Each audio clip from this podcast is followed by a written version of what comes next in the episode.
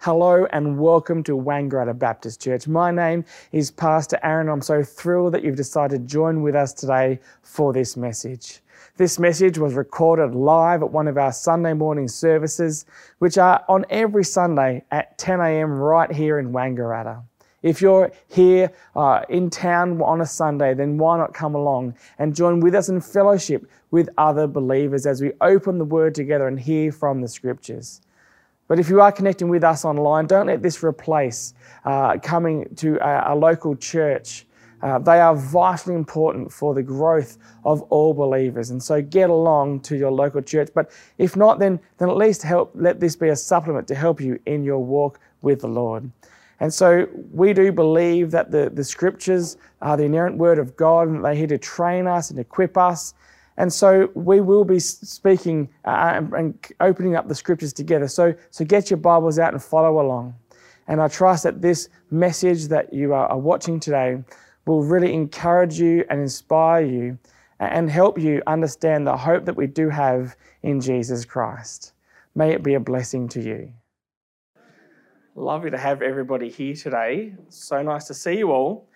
Um, how good is it that a non Christian praises the Lord because somebody else served Jesus by offering to pray for them. That's pretty good, hey?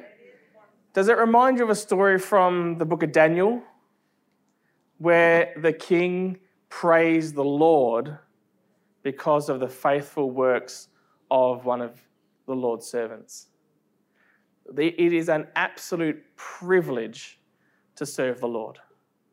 There is no other way to put it than that. It is a privilege to serve Jesus. And uh, that's what we're what I'm preaching on today is serving Jesus. We have two stories from the last half of Luke chapter 10 that both demonstrate what is required to serve Jesus.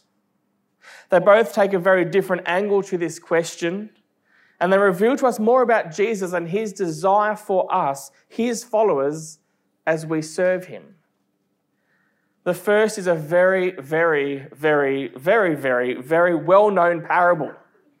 You know what it is already before I even start talking, right? But let's put aside our ideas that we already have in our minds about the Good Samaritan and try this morning to approach this with a fresh with fresh eyes eager for understanding. Because this parable doesn't begin with a guy going down a road getting beaten up.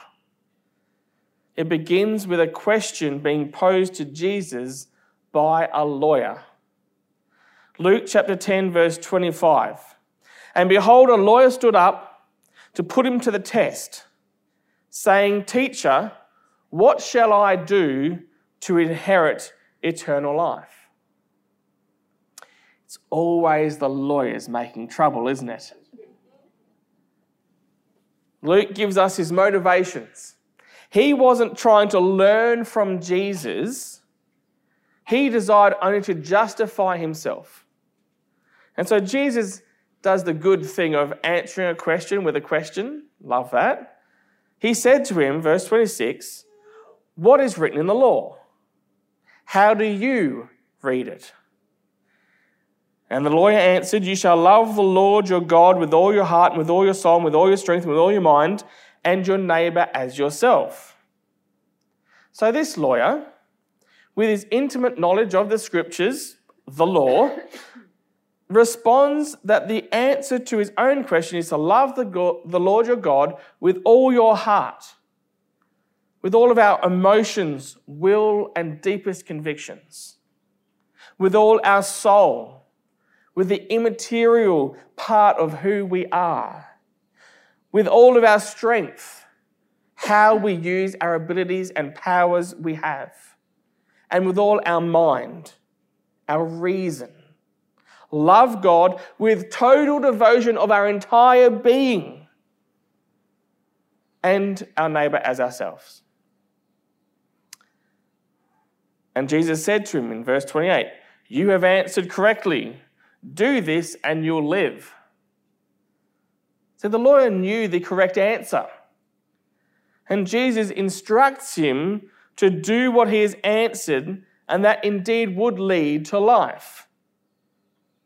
But not everything was well with the lawyer. Verse 29 But he, desiring to justify himself, said to Jesus, And who is my neighbor? Don't you love that? Love your neighbor as yourself? Yeah, but, but who is my neighbor? He revealed himself, this lawyer, as insincere. And in fact, he's trying to exclude responsibility for others by making some people non neighbors. He's trying to exclude groups of people he doesn't want to love. He's trying to get Jesus to make on a ruling on who his neighbor is. And maybe today that lawyer might be saying to Jesus, But Jesus, not everyone's my neighbor, right? Like Muslims, they're not my neighbor. Oh, or gays, they're not my neighbor. Migrants, they're not my neighbor. Surely, druggies, they can't be my neighbor. Bogans? Nah, they're not my neighbour. Homeless people? No, they're not my neighbour. They don't even have a home. How could they be my neighbour if they don't have a home? What about smokers? I don't like them. They're not my neighbour, surely, Jesus. Greenies? They're not my neighbour, Jesus. Rich people? Nah, they're not my neighbour. I don't live in that side of town. Teenagers? Oh, they're not my neighbour. Insert any group you want to exclude as not your neighbor. That's what this lawyer was trying to do. He was trying to get permission to be able to classify people as non neighbors. But listen to what Jesus says about this. Verse 30 A man was going down from Jerusalem to Jericho, and he fell among robbers who stripped him and beat him and departed, leaving him half dead. Now, by chance, a priest was going down that road, and when he saw him, he passed by on the other side. So, likewise, a Levite, when he came to the place and saw him, passed on the other side. But a Samaritan, as he journeyed, came to where he was, and when he saw him, had compassion he went to and bound up his wounds, pouring on oil and wine. Then he set him on his own animal and brought him to an inn and took care of him. And the next day he took out two denarii and gave them to the innkeeper, saying, Take care of him, and whatever more you spend, I will repay you when I come back. A priest doesn't help this half dead, beaten man. An upright Levite doesn't either. In fact, they both cross to the other side of the road. These two people, both Levites, the priest, a direct descendant of Aaron, and the other who assisted the priest in the temple, that's what Levites did, both show a clear unwillingness to love their neighbor. They had determined this beaten dude was a non neighbor. But then comes along a Samaritan. And culturally, it would have been unthinkable for a Samaritan to help a Jew. And so here Jesus is making the additional point that to love one's neighbor involves sharing, showing care and compassion even to those people whom we would not normally have any relationship. The Samaritan ministers to the injured and suffering robbery victim. The poor bloke was too injured to walk, and so is put on the Samaritan's animal, who takes him to an inn where he cared for him and gives the innkeeper the equivalent of two days' salary to continue caring for him. And more than that, Jesus highlights the generosity of the Samaritan's compassion, extending to paying for any further expenses as well. And so Jesus asks the lawyer in verse 36 which of these three do you think proved to be a neighbor to the man who fell among the robbers? And he said, the one who showed him mercy. Couldn't even say the Samaritan, the one who showed him mercy. And Jesus said to him, You go and do likewise. You see, the lawyer asks, Who is my neighbor? Jesus corrects the question. It's not, Who is my neighbor? The question is, How can I be a neighbor? How can I be a neighbor? The lawyer wanted to be able to exclude people from his responsibility to show love and compassion. And Jesus says, Who can we include? Serving Jesus requires us to ask the same question How can I be a neighbor? It's the opposite of trying to exclude people as non neighbors. How can I show love and compassion to those around me, even those I might not normally associate with, I might not have a relationship with? How can I joyfully serve the people in our community? Maybe it might be in simple things like even how we think about some groups of people. Maybe instead of judgment, we can show compassion, love, and care. See, who proved to be a neighbour? The one who showed mercy. Let's go and do likewise. How can we show mercy? You see, if the lawyer treated everyone with compassion and mercy, he would be loving his neighbor in the sense that God commanded. He would. And so Jesus shows us that the real test of love is action, not just profession. People can profess with their mouth to love you, yet their actions can speak a very different message. The lawyer knew the answer. He told Jesus the answer. He was able to correctly profess the answer but he struggled with what really matters putting it in action. You can say all the amens and yes, Aaron, yeah, that's right, you know, today, but unless you actually put it in action, your yeses and amens today mean nothing. This parable obviously teaches that we should help other people who are in need when we encounter them, even though we may not have anything in common but our humanity. It's also powerful teaching against prejudice and for compassion. Jesus himself was the great example of the attitudes and actions that he advocated in this parable.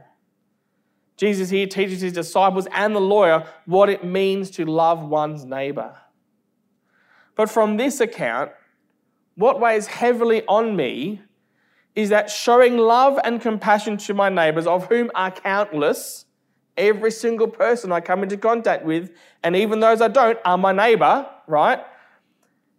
It seems like such an impossible task, an impossible thing to accomplish.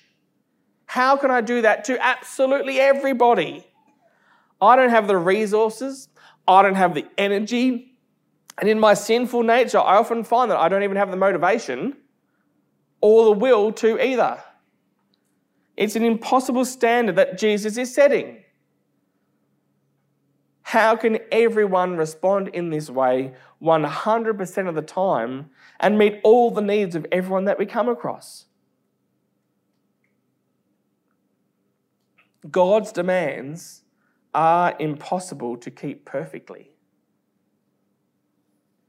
And so the only option for us is to cast ourselves on the mercy of God if we hope to obtain eternal life. That's why God lovingly provided the mercy and grace of his Son Jesus, whose blood covers our iniquity. That's why we can have hope, because it's not reliant upon the works that we do. If it was, it would be religion. I hate religion. But on the sacrifice of Jesus is where God's mercy is fully experienced by us. It's not what we do, it's what He's done for us. So, does this let, off, let us off the hook? Does this mean we don't have to do it anymore? Because we can't, so why bother? No. This does not mean that we don't have to love our neighbour. It is God graciously recognizing that we will not be able to do it perfectly as his son was able. We should continue to serve Jesus by loving our neighbours to the furthest extent of our abilities. We should serve Jesus by loving our neighbour, all of our neighbours, not excluding anyone for race, religion, creed, colour, lifestyle, social standing, whether like bacon or not. Nothing. We serve Jesus by loving our neighbours, of whom no one is excluded. That's the first story about serving Jesus. How can I be a neighbour? The second is quite different, but also reveals to us great insight into the kingdom of God and how we can serve Jesus well. Verse 38. Now, as they went on their way, Jesus entered a village. And a woman named Martha welcomed him into her house. and she had a sister called Mary who sat at the Lord's feet and listened to his teaching. But Martha was distracted with much serving. And she went up to him and said, Lord, do you not care that my sister has left me to serve alone? Tell her then to help me. But the Lord answered her, Martha, Martha. Martha? No, Martha, Martha, Martha. You are anxious and troubled about many things, but one thing is necessary. Mary has chosen the good portion which will not be taken from her. Mary took the traditional place of a disciple, seating herself at Jesus' feet to listen and learn. Normally, rabbis did not permit women to do this in Jesus' day. But there she is, eagerly learning from Jesus. Martha's duties as a hostess drew her attention away from Jesus, whom she evidently wanted to sit near and listen to as well. But she expressed concern that Jesus did not discourage Mary from sitting at his feet. She wanted him to encourage Mary to help her with the hostess duties.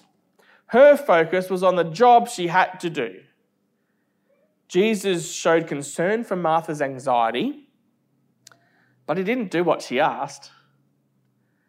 The many things that bothered Martha were her excessive preparations for the meal. And I understand this. She wished to honor Jesus with an elaborate meal. I'm sure we'd all want to do that if we have that gift of hospitality. You want to, you know, welcome all your guests and provide them all with an elaborate meal if you can. But a simpler one would have allowed her some time to listen to a guest, and that would have been better. There's always a, a place for soup and toast, right? The few things in view were the things involved in simple entertaining. The one indispensable thing was listening to Jesus' teachings, which reflects an attitude of dependence. See, Jesus was telling Martha that the one thing that Mary had chosen was more important than the many things Martha had chosen to do. The implication was that Martha should listen more and labor less. The good part that Mary would not lose was the blessing that comes to those who pay attention to the teachings of Jesus with an attitude of dependence on Him. Warren Wiersbe writes Few things are as damaging to the Christian life as trying to work for Christ without taking time to commune with Christ. If serving Christ makes us difficult to live with, then something's terribly wrong with our service. And so, this then was a lesson in priorities for Martha and all of Jesus' disciples. Jesus' point was not that a contemplative life is better than an active life, or that scholarship is preferable to to, to domestic duties, giving humble attention to Jesus' words is what's most important. This is the better way to serve Him. This passage should be a warning to followers of Jesus who tend to be too active in Christian service and neglect the Word of God. If you are too busy with all the things you are doing to serve Jesus, but are not taking time to listen to Him through His Word, then it's time to reassess your priorities and invest more in communing with Christ than completing tasks for Christ. Busyness, even with legitimate and noble pursuits, can hinder our relationship with Jesus. Everything that he says is important. So let's not neglect learning from Jesus. This passage is also a key discipleship text, not in the comparison between Martha and Mary's tasks, but in how Martha has wrongly judged Mary's inaction and worries too much about what other people are doing. There are two main points. First of all, Martha's consumption with assessing others as she performs what she's called to do. That's the first one. And secondly, Mary's wisdom in seeking some time at the feet of Jesus. Martha is working tirelessly serving Jesus, yet the whole time she's doing it, she's complaining about the people she believes should be with her doing what she is doing, serving Jesus like she is. You been there? Come on, be honest. You, we've been there. Why on earth? Where on earth is Mary? Why isn't she here helping me? How irresponsible of her to be sitting down with everyone else when there's a meal to prepare. Doesn't she know these people have to eat? I would love to be sitting at the feet of Jesus and listening to him as well. But then how would anyone get fed? Oh, how would I look if I failed as a host to provide this meal deserving of Jesus? If she doesn't come out here soon, I'm going to have words with her and with Jesus for that matter. She's not setting a good example. She should be more like me and do what needs to be done before you put your feet up and listen to Jesus. I'm sure that were the thoughts going around her head. And I'm sure that you've had them too. When you've been doing things and you felt alone and you felt like people should be supporting you and coming alongside you and doing what you're doing as well. We've been there. How often have thoughts like this gone through your head as you've been working serving Jesus? Maybe you think it's time the next generation begin taking over from you and doing what you've been doing. Have thoughts like what Martha, most likely, I reckon they weren't far off the mark. You know, have those gone through your head? Maybe you even share those thoughts and frustrations with other people as you work with them too. Or maybe you just keep your thoughts to yourself. But do you think from the, the teaching of Jesus that they are the right thoughts? Not everyone is called to the unique ministry that God has called you to. There will be others with those passions, gifts, and calling that will come alongside and, and work with you. But we're all different. And that's really good. Not everyone will feel called to what you are. And that's okay. In fact, that's brilliant. Maybe that's the reason, actually, that God has placed you where you are for His plans and purposes for a time such as this, where you can be of service to Him and His people. So don't begrudge others when they don't join you or meet up with your expectations of them. Joyfully serve Jesus for His glory and the good of others, not for yourself. But there is a time to have the work ethic of Martha, to work hard and diligently for the Lord, Jesus doesn't say that the work she's doing is unnecessary or unwanted. It was important. But don't get so possessed and carried away with the work that you fail to take the time to commune with Jesus and invest in things that will bring blessing to your life for eternity. Serve Jesus well with both work and worship, taking the time to hear from Jesus, not just work for Jesus. In that sense, we should probably be a bit of a mix of the two bit of Mary, bit of Martha. I guess you could call that being a Mary Arthur. Take time to listen and to learn from Jesus and work hard and diligently serving Jesus for God's glory and our good. So today there's been two very unique stories and very different stories, both about serving Jesus. So, what can we take away from these two accounts today? Well, first, we serve Jesus well when we love God and love our neighbour. The challenge for us is this How can I be a neighbour? And the second is that we serve Jesus well when we give humble attention to his words as well as the work he's called us to do. So the challenge for us is this do I need to be more Mary or more Martha? Or am I doing okay as a Mary Arthur? May you be encouraged today as you listen and learn from Jesus and as you joyfully serve him by loving God and your neighbor. Let me pray. Dear Heavenly Father, I thank you for your word that has been illuminated this morning, that shares with us the importance of loving our neighbour. May we be better neighbours. And Lord, we also thank you for that story that's included in your scriptures of Mary and Martha. Lord, sometimes we are Marys, sometimes we're Marthas. And sometimes those things are needed, but not exclusively.